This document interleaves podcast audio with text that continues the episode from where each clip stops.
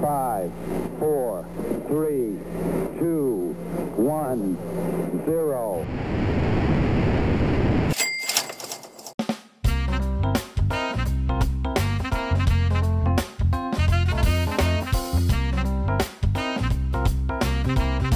Que algumas dessas empresas até vendem bem, mas talvez não façam uma boa gestão do custo e das despesas. Com certeza, né? A parte de gestão também é essencial, né? A partir do momento que você consegue identificar onde tem um gargalo, né? Então é importante cortar o custo nesse sentido, né? Às vezes imagina-se que é uma folha de pagamento, mas não é, eram materiais e suprimentos, por exemplo. Mas o mais importante seria também essa questão da fonte de renda, né? Identificar.